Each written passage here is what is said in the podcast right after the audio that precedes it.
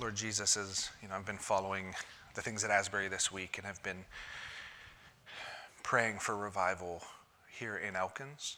Lord, I pray that same prayer now as we come and we look at uh, godly marriage. Uh, and I pray for revival in our marriages. Lord, there are some that are clicking along pretty well. Uh, and we pray that you would just give them what they need, God, to go further up and further in. Lord, there are some that kind of look and go, is this thing dead?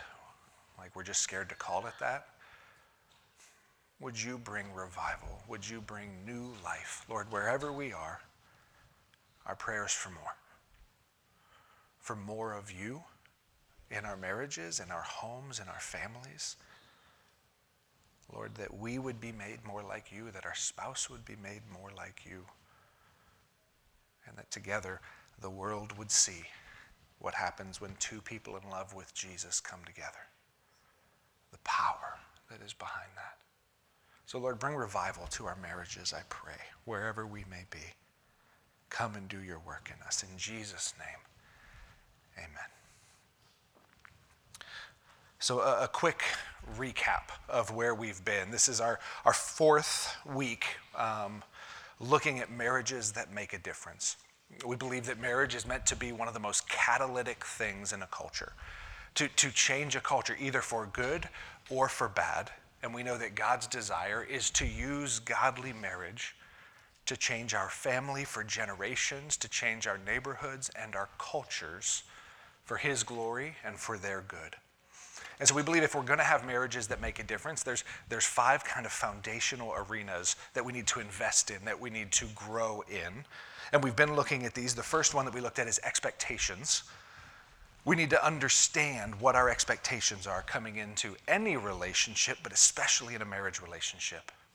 We need to, to really grow in, in evaluating and communicating our expectations. Our expectations determine our actions and our reactions in any given situation. Are things going the way I thought they would? Are they going better? Are they going worse? This is what determines how we react and respond in a given relationship. So few of us are actually even aware of what our expectations are, let alone our spouses knowing what our expectations are. This is that first foundational arena that we're, we're going to keep pointing back to every week because I think that this is the, the linchpin that so much of this either rises or falls on. We have to grow in our ability to evaluate and communicate our expectations. Next, we looked at roles. Uh, we spent two weeks here looking at the role of a husband and the role of a wife. We believe two complementary, equal but different pieces that come together and make something more than the two could be apart from each other. But understanding, uh, we have to understand that the way we view our roles, our expectations for that relationship, determines the health of our relationships. And so we have to be on that same page. We have to have similar expectations for this is where you fit in our marriage and this is where I fit in our marriage. If there's confusion there, there's going to be chaos that comes out of it. Does this make sense so far, church? You remember this? A week ago was a long time, I get it. This week, we'll be looking at conflict, the role of conflict in our marriages. Next week, finances, and then intimacy. I believe this if we're going to have marriages that make a difference, we have to learn to handle conflict in a healthy way. Must. It is a non negotiable. We have to learn to handle conflict in a healthy way. And so, what I want to do this morning is, is twofold. First, I want to set some expectations for conflict in our relationships. And I said in the very first week, like, listen, if you're here and you're not married, a lot of this stuff applies to any relationship. Today really does, especially. This kind of, this, it's not just only in marriages we have to have healthy conflict, it's in every single relationship that we have. Obviously, some of the things we're going to talk about are very specific to marriage, but this one kind of transcends marriage pretty easily. So I want to set some expectations for conflict in our relationships, and then I want to give some helpful tools for healthy conflict, especially in marriage. Some things that, if we keep these in mind, some, some guardrails maybe in our relationships that will help move us toward healthy conflict. Does this make sense? Okay. So, first, setting some expectations for conflict in relationships. I keep using that word expectations. Maybe you've caught on a little bit. I think they're very important. The basic cause for conflict is unmet or conflicting expectations. Two people in relationship that thought things were going to go two different ways, both can't be right. They expected the day to go one way or another. They expected the, the trajectory of their relationship to head one way or another. They expected the other person to do something or to not do something. And when that expectation isn't met, conflict arises. When two people have two different expectations, conflict arises. You get in the same car with somebody else. One of you thinks we're going to Miami, the other thinks New York City. Conflict will arise. We can't do both. We have to figure this out.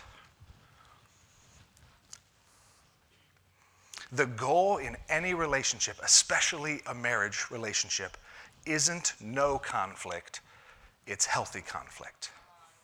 This is this sounds like you hear it and you go, duh. But this is really when we have to camp out on here for a minute. And listen, I wish there was a less confusing way to say it. I see the double negative, but if you take that out, it becomes the goal is conflict.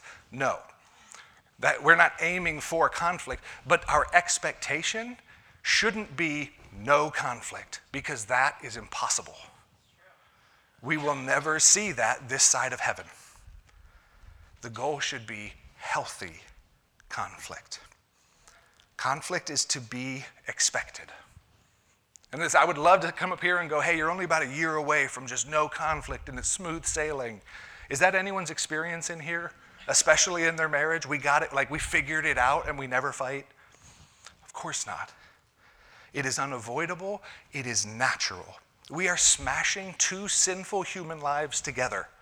Conflict is going to happen because none of us is perfect yet. And even if one of us had reached it and we were perfect, the other one still is on the way. Conflict is natural we should honestly, and if this sounds a little dire, I understand, we should expect conflict, but we should expect to be growing and dealing with it in a healthy way. Conflict is not a bad thing. It should never happen. It, like God desires to use conflict. 59 different times in the New Testament alone, there are what I call one another verses these one another verses, actually 59 commands for one another to be patient with one another, to be gentle with one another, to carry one another's burdens, all of these things. Every one of those means there's going to be conflict, and your natural way is going to be do what's best for you. But God is continually calling us hey, in those times, be gracious with one another. It is going to be unnatural, it's going to be something you have to learn and to practice but 59 different times. He says, when conflict arises, be very careful how you walk with one another. The reason that he had to keep saying it again and again and again is because we so naturally find ourselves in conflict. Those one another verses are here's how to navigate it in a healthy way. I'm so thankful that you will not find a passage in Scripture that says, get to a point where you never experience conflict. Like, you, you will not find it. God understands, again, we are sinful and imperfect, and He is gracious and patient with us. And so He says, when you find yourself in it, here's some practices, here's some tools, here's some commands to deal with it in a healthy way. But He doesn't say, if you're in conflict, how dare you? Tisk, tisk. He knows it's going to happen. But He says, move toward handling it in a healthy way. Uh, many of you have probably heard me counsel you with this. I use this passage all the time. Romans chapter 12, 18. This is the Apostle Paul talking to the church. If it is possible, as far as it depends on you, live at peace with everyone. He goes, Look, we, we want to be at peace with everyone, but I also understand this. You can only control so much. That other person may just want to fight. They, like, you, it may not be in your control to live at peace. If he just said, live at peace, period, the end, and don't mess it up, that's a ton of weight to carry. I, I can't handle that. That's completely out of my control. But instead, what he says is look, conflict is going to come up. And as far as it depends on you, choose to live at peace. There's no shame. How dare you be in conflict in the first place?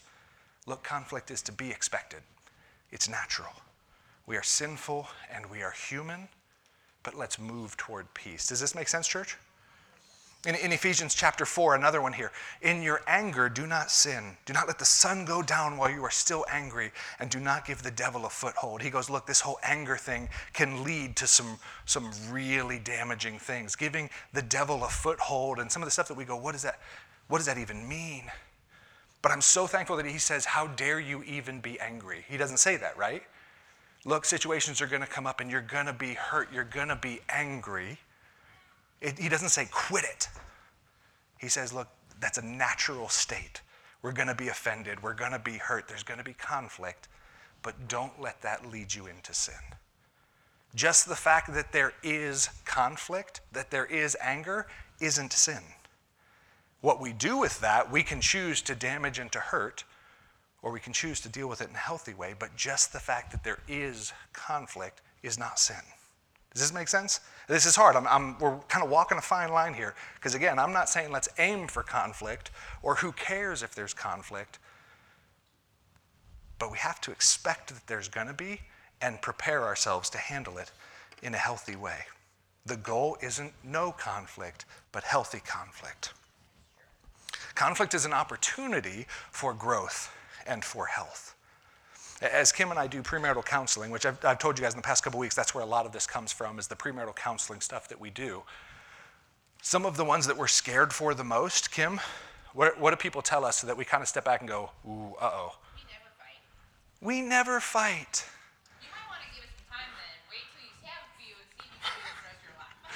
When we, when we sit down with typically a younger couple and they're like, we're so excited, we're going to get married, it's going to be awesome. And we're like, cool, let's talk about conflict. And they go, pass, we never fight. We go, ooh, this is a ticking time bomb. Because typically what that means is this they've bottled and avoided. It's not like, listen, if they've been together for two weeks, someone has stepped on someone else's toes. It's happened. We are human beings. And the fact that no conflict has ever come up doesn't mean they've got it figured out. It typically means they've, they're just trying to not look directly at it. Let's just focus on the positive and oh, oh, but she's so dreamy. This is how men talk. It's, she's so wonderful.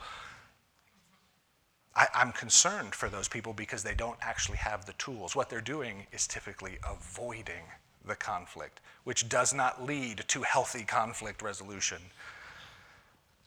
The little things become big things when we do what's easier for today instead of what's healthier for a lifetime. When we avoid those little sources of conflict, they don't just go away. They compile and they add up. We can stuff them down, we can try not to look at them, but they continue to grow until the little things become big things when we just choose to do what's easier for today. Let's just ignore the fight, ignore the conflict, instead of what's healthier for a lifetime. So, the first expectation the goal isn't no conflict, it's healthy conflict. The second expectation is this the goal is not to be right. When conflict comes up, and it, it does come up, it will come up, the goal is not to be right. I see some of you chuckling and laughing and kind of looking at the person next to you. Listen, rarely is one person ever right and one person ever wrong. Like just 100% your fault, 0% my fault. That is the absolute unicorn of conflict. Even if the other person was 100% wrong to start, I'm going to have some kind of sinful reaction typically coming back at them. We love to view things in terms of they're wrong and I'm right because it makes me feel better, but that is absolutely destructive in a relationship. The point is not to be right. Because listen, if my goal in conflict is to be right, what does that by nature make my spouse? Wrong. It's a very adversarial relationship. Now, the only way I can get back to feeling good about myself is to make you feel worse about yourself. I now enter conflict trying to prove to you just how wrong and bad you already are. That is not a recipe for healthy relationship. I've beat them down to the point where everything's going great. No, it isn't. When we come into conflict and the goal is to be right, Our goal is actually to beat our spouse or anyone we're in relationship with down. And that is not a winning formula. This, this even came up last week, if you guys heard about it a little bit. We were doing some of the what ifs uh, when it came to authority and submission, and what's some of the fear for men to take that role of leadership or for women to, to submit themselves to their husband's leadership. We were just trying to get it out there. What's some fear? And if you remember, one of the men said, when it came to taking on that kind of mantle of leadership, they said, But what if I'm wrong and she's right? And there was that, because obviously we could never live together again. Like, wouldn't that just light a match and blow the entire thing up? Because again, we tend to come into conflict. We, we couldn't decide what way to say or way to go. I said, hey, follow me. And if I'm wrong and she's right, this whole thing is over. Every conflict from now on is like, but you were wrong and I was right. And when we start to view things in this way, it becomes incredibly destructive. The point is not to be right, the point in conflict, in a healthy way, is to be heard and to, underst- and to understand. Notice I didn't say to be understood, because can I control if you understand me? No. But can I come into conflict with my goal being to better understand you? Yes. Not to be right, not to overcome, but to hear and to understand look, obviously, this didn't go the way that we thought. We're button heads, we're, we're at odds here. Help me understand where you're coming from, because I, I really can't see it right now. Help me understand. The goal is to hear and to understand, not to be right. God uses conflict to sharpen us and to make us look more like Him. Proverbs 27 17 says this If you've ever been to a men's conference, men, you have heard this. As iron sharpens iron, so one person sharpens another. This is like the rallying cry. Whenever men get together, it's like, well, obviously we're going to challenge each other and we're gonna, there's going to be sparks flying everywhere. Maybe this is why most men don't show up to our men's things, but, but this, this is biblical and true. As iron sharpens iron, so one person sharpens another. This is God's goal for marriage. Remember, we said in the very beginning when we were looking at expectations God, is, did not create marriage for you to be happy, but for you to be holy. I do believe that as you're both moving towards holiness, you will find this depth of joy and happiness in your relationship, but not because everything is smooth and awesome, but because both of you are becoming more like Jesus. And listen, one of the biggest weapons he has for this is using conflict the stuff that we would love to hide begins to come out in conflict. Have you ever, you ever found yourself in a fight with somebody and you said something that you're going, oh, I can't believe that actually came out? You've never done it. Me and Natalie are the only ones. Thank you. It had to come out so that it could be dealt with. And God knows this. And so He uses relationship, He uses conflict to bring those things to the surface, not to hurt us, not to hurt the other person, but so that they can actually be dealt with. And we can begin to move forward to look more like Him. Marriage, if we're honest, I, there's been a couple times when I've said, look, if you're not married, I, I'm making this sound pretty scary. Marriage is a refiner's fire. There is, there is pressure and there is heat because you now live with this person. You share a bed with this person. There, there is no, well, I'm going back to my house and you go to your house. Like it's the same house. Marriage is meant to be a refiner's fire, refining us for our good, removing the impurities so that we can be what we were made to be. But I don't ever look at a hunk of metal put into a furnace and go, I'll bet it's really thankful right now. This is exactly what it wanted to do today. Like, it's a painful process. There is conflict, there are sparks. But this is how God uses marriage taking two sinful lives and putting them together so that they become something new. Eh, do we have any like chemistry fans in here? A few, and you guys all piled together. Thank you for that. What do you call it when you take two atoms and you smash them together? Fusion. Okay? It's a chemical process, fusion, taking two different things and fusing them together. What do we use fusion for? Explosions. We make bombs out of it. Anything else we use fusion for? We also power our cities with it. When you take two different things and you smash them together, you get this whole new thing, but there is a ton of power behind it. And that can go one of two ways. We can power our cities, and it can be one of the greatest resources we have, or it can be one of the most destructive things nature has ever seen nuclear bombs. I, listen, marriage is kind of fusion. It is smashing two things together. There is a ton of heat, there is a ton of energy. We get to decide whether that is for our good and the good of those around us or for our destruction and the destruction of those around us. Does this make sense, church? Now remember, the goal is not no conflict, but healthy conflict. Using that energy for something good not allowing it to, not allowing it to destroy us. So, what I want to do now is give you some, some helpful tools for healthy conflict. These are not rules, these are not like laws that if you don't do some of these things or you see this differently, like obviously you're in sin. That is not this. This is for 21 years of marriage for my wife and I, for things that we have stolen from other people that have been helpful, for things that we've seen other people struggle with. We've found these tools to be helpful. And so, normally, what I try to do when I create a message is I think about a rifle. Like one really powerful point that just drives home. This is more a shotgun. A lot of bird shot coming out. And so, there's going to be different, like, different, I don't know what you said different tools that kind of come for different things, and some might hit something, some might not. If some of these tools you're already using and doing well, cool. Look for the ones that go, yeah, I don't know about that. I don't know if we do that. I don't even know if I like that. These are meant to be more conversation starters for you and your spouse to begin to use conflict in a healthy way. So the first one is this communicate, communicate, communicate. If our slides got a little messed up, that's okay, that one's coming. Communicate, communicate, communicate. Have you ever heard this? Well, I shouldn't have to tell him. He should know what he did wrong. Here's a secret he doesn't.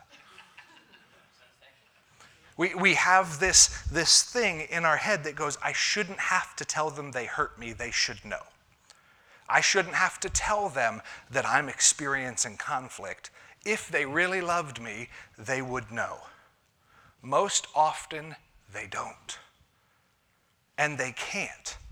It is our job to communicate in conflict. We have to learn to talk to one another about what went right, what went wrong, where our expectations were, were let down, where, man, this was even better than I thought. Like, we have to learn to communicate. So often, what we're saying in those times is if you really loved me, you would be a mind reader. Ladies, he is not. Men, most of the time, we don't even know we're in conflict. All I know is I'm not okay. I'm probably mad. That's the extent of it. We need help to communicate, communicate, communicate. Listen, how often do you not even know why you're mad? Like you're just, you, you, know, we say, oh, someone woke up on the wrong side of the bed, huh? Like, I don't even know why I'm mad. How would I expect you to? It, it's a fool's errand. We have to learn to communicate and to talk about conflict. Again, avoiding it, just pretending like it isn't there and hoping it goes away, is a fool's errand. We have to communicate, to talk. We have to identify how you and your spouse handle conflict. What I mean by that is this some people deal with conflict in a very head on way. I see something is wrong, and my first step is towards it. Hey, what is this? What are we going to do about this? This is broken, this needs fixed. Some people's first step is away from conflict. I just need some time to process. I, need, I don't even know what's happening. I need to step back and figure it out. Some people, it's almost a sideways step where, like, to dodge conflict. Nope, I didn't even see it. I don't even know what's happening. Let's just be cool, you and me. Let's pretend like nothing happened. We have to learn how, how I handle conflict, how my spouse handles conflict, because otherwise, what often happens, my, my wife and I, I deal with conflict very head on, very directly. I see something, and within minutes, I'm having a conversation about it. If not, it's like somebody lit a fuse and I'm just waiting for it to blow up. I have to deal with it quickly. Kim takes that step away. She needs that time to process.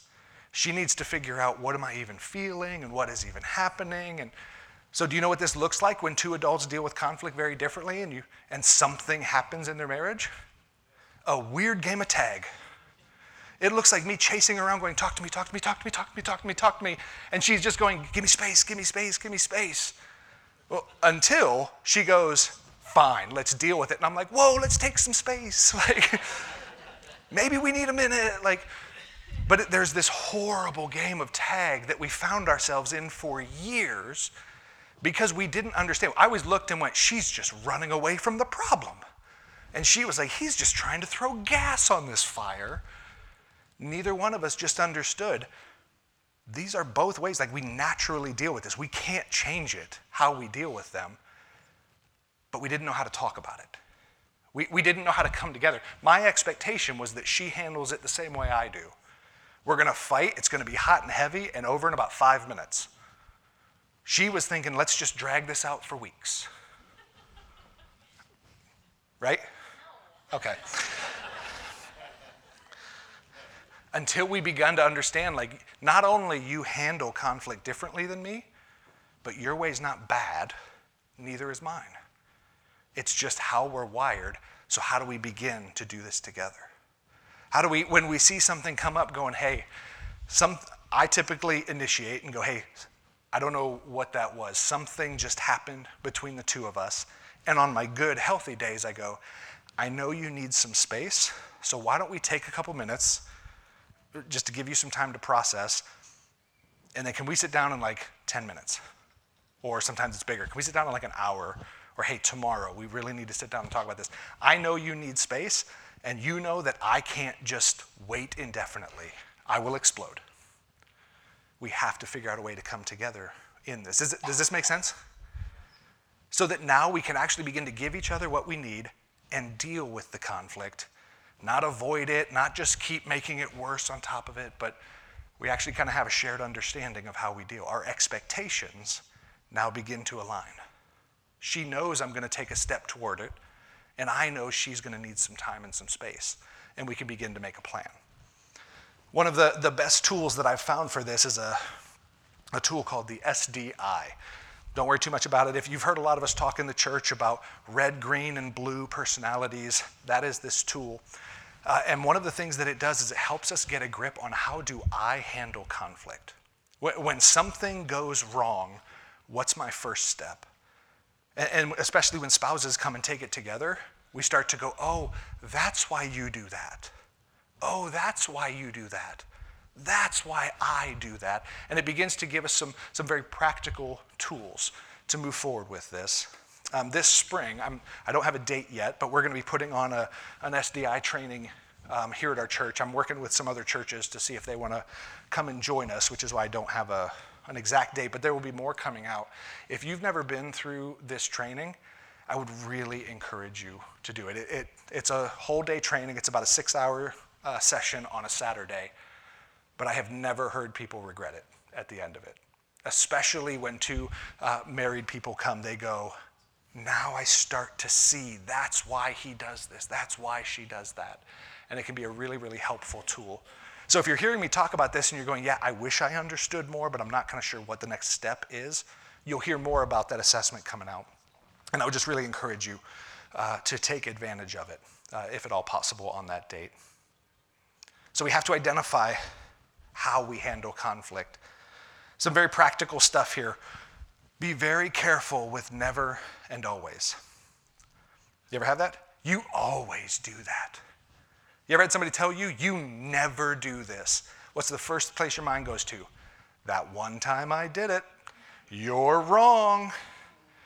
Never and always, catch this, always move us away from the original conflict because now it becomes I'm just kind of bolstering my side. I'm I'm, I'm using hyperbole to make my argument feel stronger because I'm trying to overcome you. I'm trying to be right in those times, and the best way to do it is to use big words like always and never. It's like, have you ever had somebody come to you and go, hey, a bunch of us have been talking and we all agree you do this? And you go, who is we? What is happening? And this is that same idea. You always do this. The first thing I'm going to do is start thinking about all the times I never did that. And we completely miss each other. We start arguing about all the wrong things. It, now, listen, it doesn't say never use always and never. There might be some times when, like, hey, I, really mean this. I've, I've never seen you do this, and I really need that from you. But just be very careful with those terms. They tend to be incendiary terms because it's me trying to overcome you, and I'm using these absolutes to try to do it. It moves the, the conversation or typically the argument away from where it really needs to be. So be very careful with never and always. Be very careful with tone and body language. No, I'm fine. Go ahead. Go enjoy time with your friends. What message am I sending there? Like, mixed messages happen all the time. Sometimes, look, we're just not aware of what our face is doing. I, I, mentioned this to Kim yesterday. Like, man, sometimes my brain needs to put my face on notice. Like, we're happy, be happy. We're mad, be mad. Like whatever it is, I send conflicting tones, conflicting messages all the time. Anywhere confusion is, conflict gets worse. Sometimes we're just scared to say, like, I'm kind of hurt by that. I'm upset by that. We're, we're scared of where it might lead, and so we use passive aggressive. We, uh, it never ends well. We have to be so careful about our tone and our body language. For, for Kim and I, I'm, I'm just going to continue to use us as an example here. And again, many of you may have heard this stuff before. Uh, where, where Kim grew up, when she was in trouble, her dad was a lecturer. I happen to have the same flaw. When, when I like come into a situation and something's not going right, I tend to go, okay, look, here's what needs to happen, and here, and immediately I am a parent speaking down to their child in Kim's eyes. I'm trying to take the emotion out of things and go, let's just calm it down. But for her, because of her past, my tone and my body language set things off. And listen, we spent about 10 years with me just going, what the heck? I was trying not to yell and what? I wasn't aware of the effect that my tone and my body language had, and it always escalated conflict instead of bringing it down. It wasn't my intention, but it's what naturally happened because I had no clue the effect that it was having.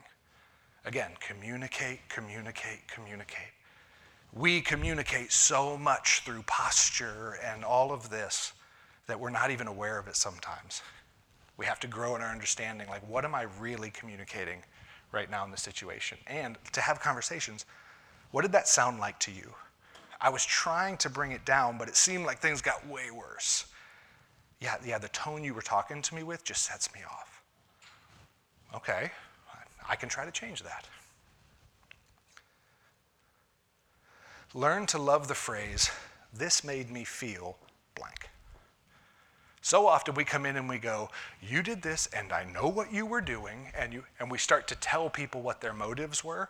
That has never gone well once in the history of human beings but instead to approach something, and instead of me telling you what you did wrong, to say, hey, when you said this, that really made me feel small.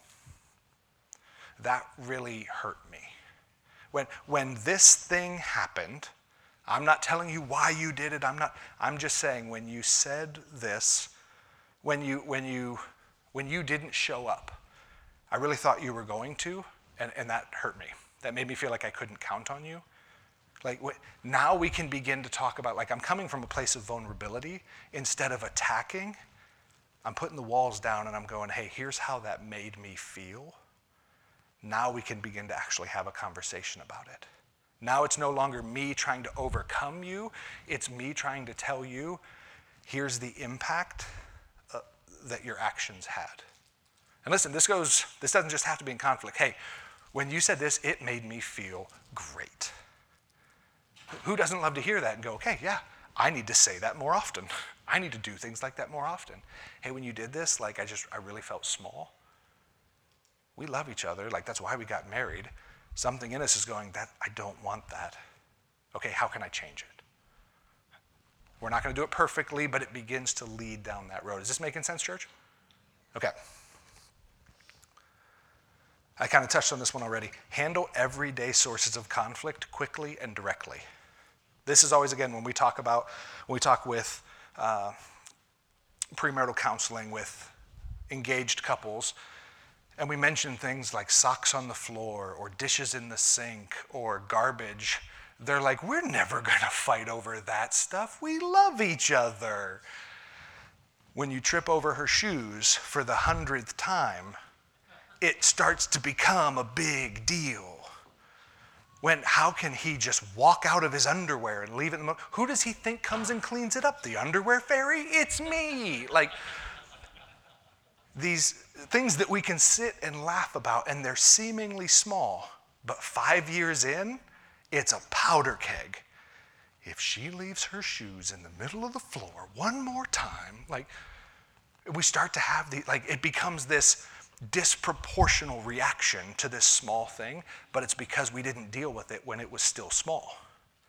We allow it to grow and to fester, and these seemingly silly things become these powder kegs waiting to explode one day. And typically, the other person is over going, What? It's just shoes. What is the big deal?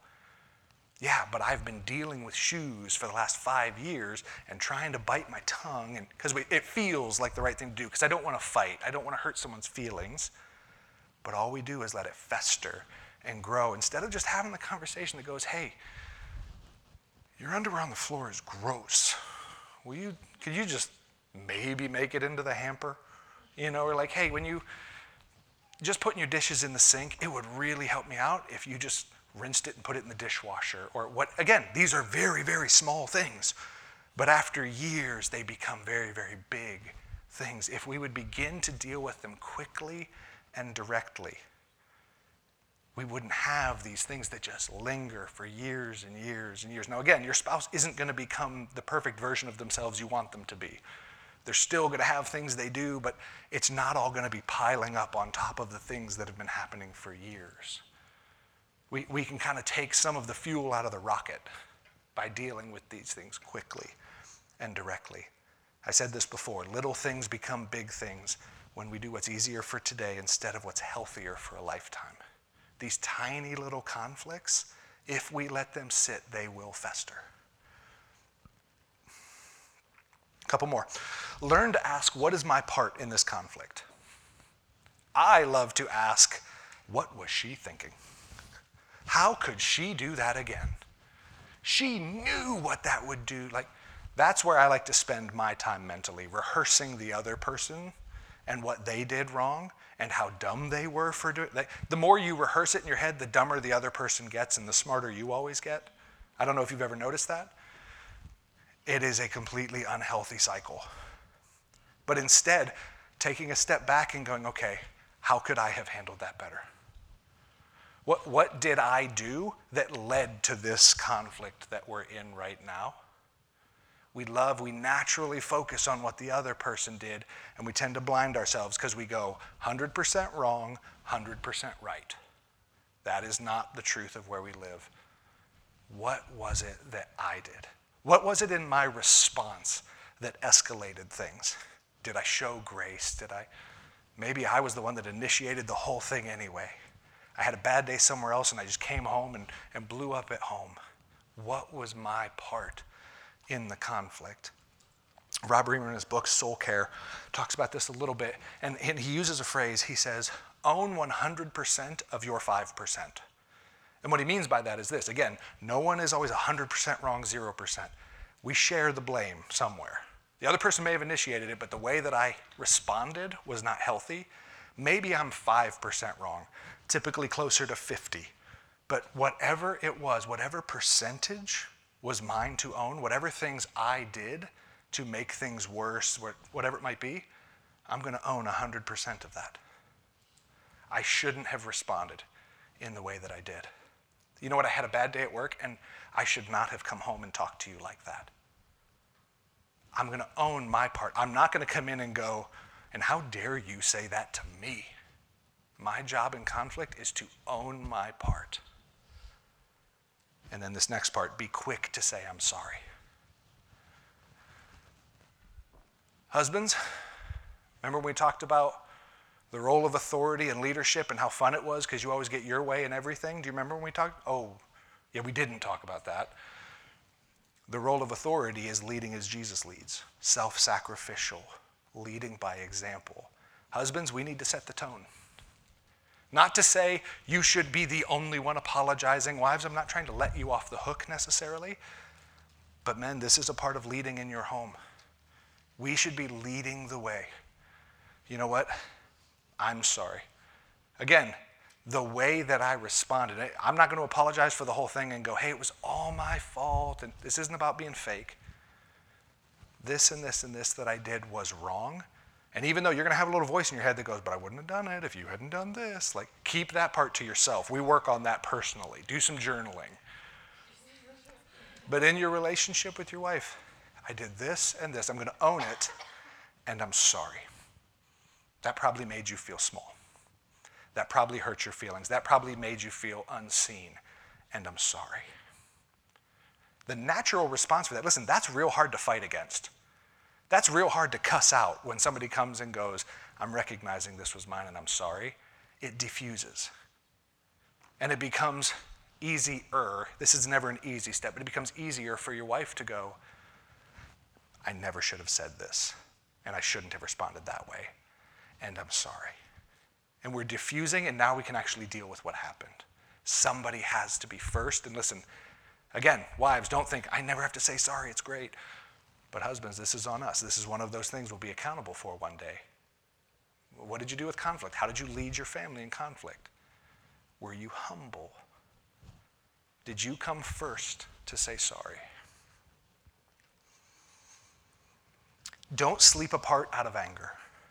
This one seems a little counterintuitive because every movie or TV show you've ever seen, oh, he's in the doghouse, he's sleeping on the couch, he's. Don't get in the habit. It doesn't lead anywhere good. I get it. Like, I, I truly understand we're still mad at each other and it's bedtime. I don't necessarily want to crawl into the same bed as this person right now. I'm still hurt, I'm still whatever. But here's the tone that we set we set the expectation that when one of us is hurt, when we're angry, when we're not on the same page, we move apart from each other. We go our separate ways. I'm going to sleep over here and you're going to sleep over there. And, and someone always has to earn their way back into the bedroom. That's a dangerous place to be.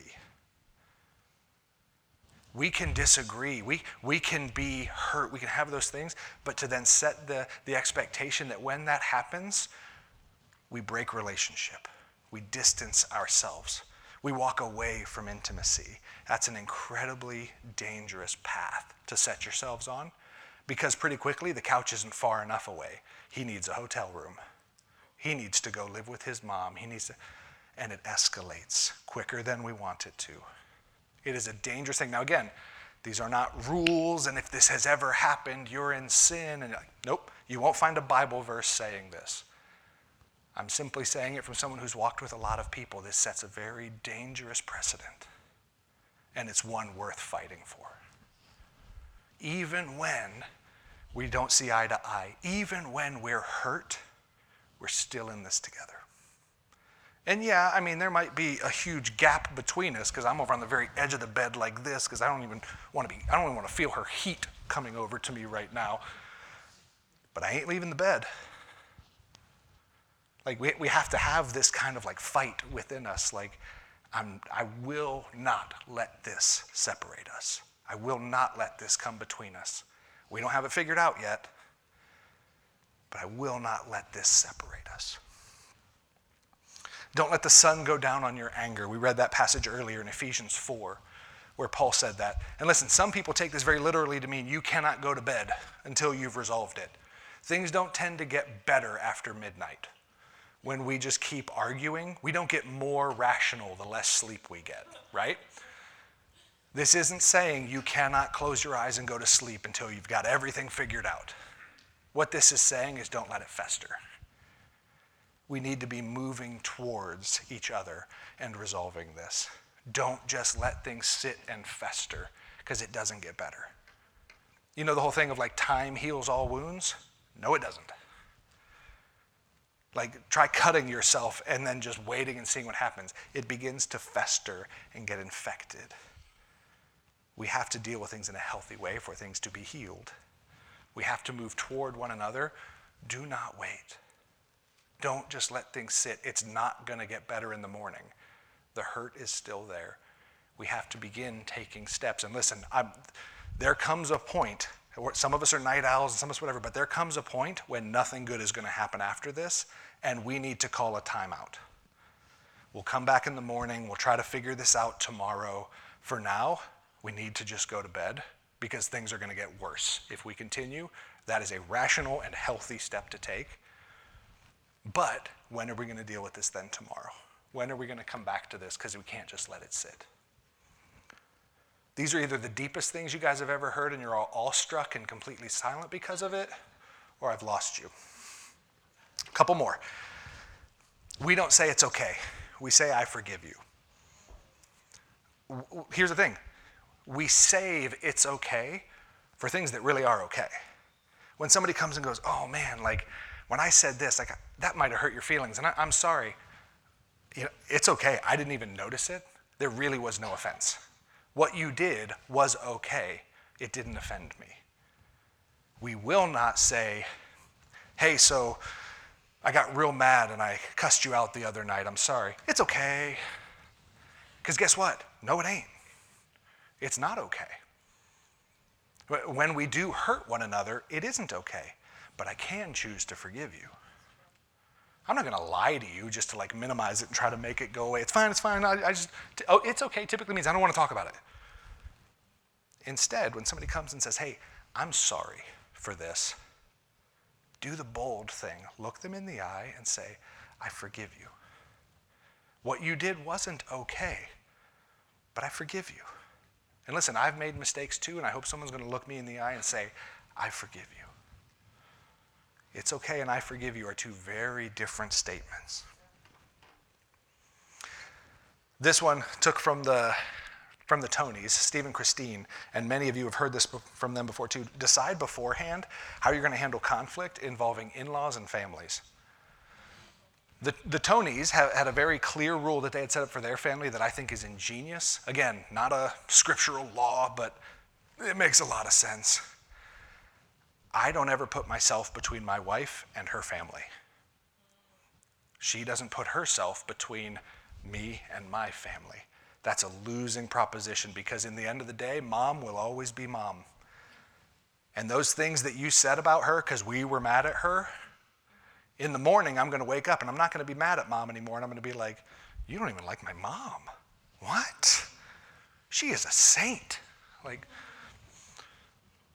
when it comes to delivering bad news, hey, we were going to go on vacation with them and something changed and we have to tell them we can't go on vacation anymore. I'm not going to say, hey, Kim, will you call my mom and will you tell her we can't go? That's my job because that's my mom. And guess who mom's going to love tomorrow? Me. If we play this wrong, guess who mom could have beef with for the next 10 years? Her. Because she kept her son from going on vacation with it, whatever it might be. We don't do Thanksgiving and Christmas with our families anymore. They live too far away and it's nuts. So we've just picked. We're doing one or the other. I call my parents and I say, hey, we're going to be up for Thanksgiving. We're not going to be able to do Christmas. And they're disappointed in there, but I'm going to deal with it because they will forgive me and we will move forward.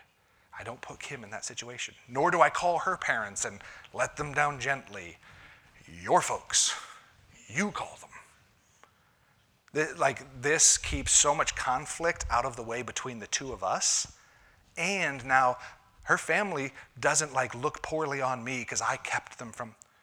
They're disappointed, but they move forward because that's their daughter.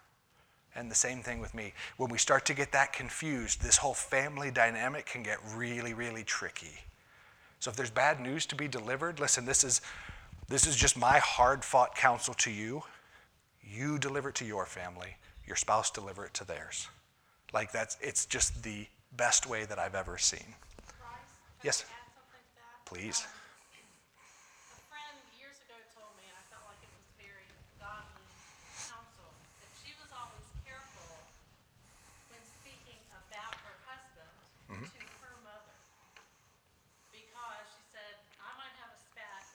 Right. And it's over by tomorrow. Yep. But my mother still told me against my husband. Right. That he didn't treat her daughter Right. right.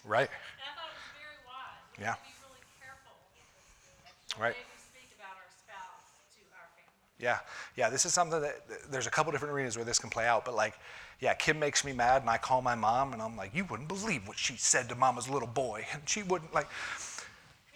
I actually do call myself some, that sometimes because Kim hates it, but Everybody we all talk about it and we all hate it. it's it's what my Siri calls me. Like, but but but for, for me to call my mom and to complain about my wife, well, guess what? Tomorrow, Kim and I are going to figure some things out. Rarely do I have the presence of mind to call my mom and go, hey, she said she was sorry for the whole thing. My mom's like, they're still fighting about that thing two years later. You know, and I, she feels like she has to defend me. And all. It is a horrible position to put each other in. Like, be very careful how you talk about your spouse to other people. There's, there's actually a couple different really dangerous paths that it can lead down. But one of them, especially with something as close knit as family, is again, you do not want to place your spouse between you and your family or the other way around. It, it is a really, really dangerous place to be. With that, a united front. This is the idea of, again, like this comes in with parenting, this comes in with dealing with families or friends, or hey, we were going to go to this dinner party and Kim was just having a bad day and was like, you know what, like, I just can't do it. I just can't go to the dinner party. Here's the easy way to handle it. Hey, Shelton, we were going to come, but Kim isn't feeling good. And so she said we can't.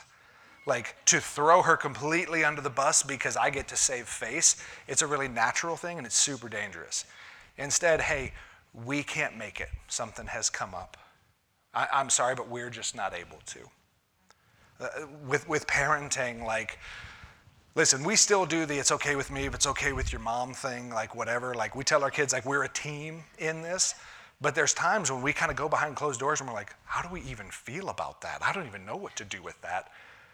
And we, we're like, we don't see it the same, and we got to come to this thing. And I don't get to come to them and go, hey, kids, um, I wanted to let you do that, but your mom has decided it wasn't good. We decided this isn't healthy for you. We decided, like, you will save yourself so much time and headache down the road by, by having that little hard conversation now as compared to letting that separation begin to build in. When your friends and family start looking at your spouse as the one holding you back and keeping you from doing these things, this little bit of animosity starts to be built up there, and it gets really difficult. Now, every time your spouse is in the room with them, you do not want it. A united front is incredibly important. Finally, this this is the last one go to each other first. What I mean by that is this. It, here's a really easy explanation, but it's not the only one. Wives, don't call your mom, again, kind of and complain about your husband, especially when your husband doesn't even know there's a problem yet. Our, far too often, we get offended, and instead of going to that person, again, this transcends just marriage, but instead of going to that person and saying, hey, this hurt me, we turn and we try to get some other people on our side because it makes us feel str- like we're coming from a place of strength. These people agree with me. My mom's always going to take my side. She's a safe one to call. And we go to other people and we kind of get a team together before we go to our spouse. And that puts them in a really difficult situation. Instead of respecting them enough to go, hey, I don't even know if you know it, but when you did this, it really made me feel this way. And listen, there's room for counsel because maybe your spouse goes, I didn't do that. That never happened. I don't care how you felt. I don't like, maybe things do not go well. And you need to go to someone who is a wise counselor and not to just vent, because I'm so mad. Venting is not a biblical thing. Well, it is. It's called gossip. Seeking counsel is going, will you help me go back to them in a healthier way? I went to them and it, and it didn't work. Maybe I said something wrong. Maybe I didn't know the best way to bring it to them. Will you help me figure out a way to bring it to them? Always moving back towards your spouse. It's, counter, it's counterintuitive because it feels so much better to get some people on your side, but it is so incredibly dangerous. God's design is for us always to be moving back toward one another. Conflict happens and the temptation is to turn away. And those one another verses, the, all the passages about marriage is always how do we come back together? We need to be moving toward our spouse. So we're gonna, I'm gonna invite the music team to come up. I gotta close this here. We're going to sing a called, uh, sing a song called, yeah, Graves into Garden. And it's because this whole thing, we tend to look at conflict as a very bad thing, something to be avoided. If there's conflict, it's because something's gone horribly wrong. And the good days are the days we just never have conflict. But listen, that's not how God has designed us to work. He desires to use conflict to bring life where there was death to help us reset expectations and be able to come together where before we were just missing each other. And so, as we sing this song, I want you to think about your relationship with your spouse, or again, if you're not married, with, with some friends and family where maybe they're a little contentious. And instead, instead of thinking, how do I just make this stop?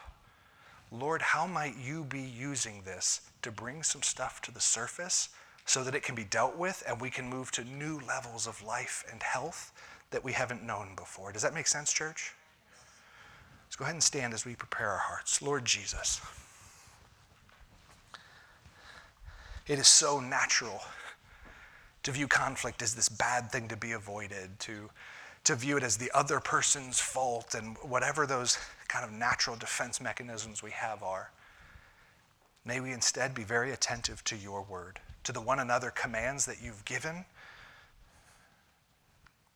Lord, to be vulnerable with those we're in relationship with instead of defensive, to move toward one another, to seek love and peace and unity, God, even in times that we're hurt. May you bring new things, God, into our lives as we follow you in this area. As I prayed at the beginning of the, the message, may you bring revivals into our marriages and our relationships as we seek to follow you in them. Be glorified, God, even through the conflict that we have with one another. May the world see the unity of your Holy Spirit in us and know that we've been called by you through it. In Jesus' name, amen.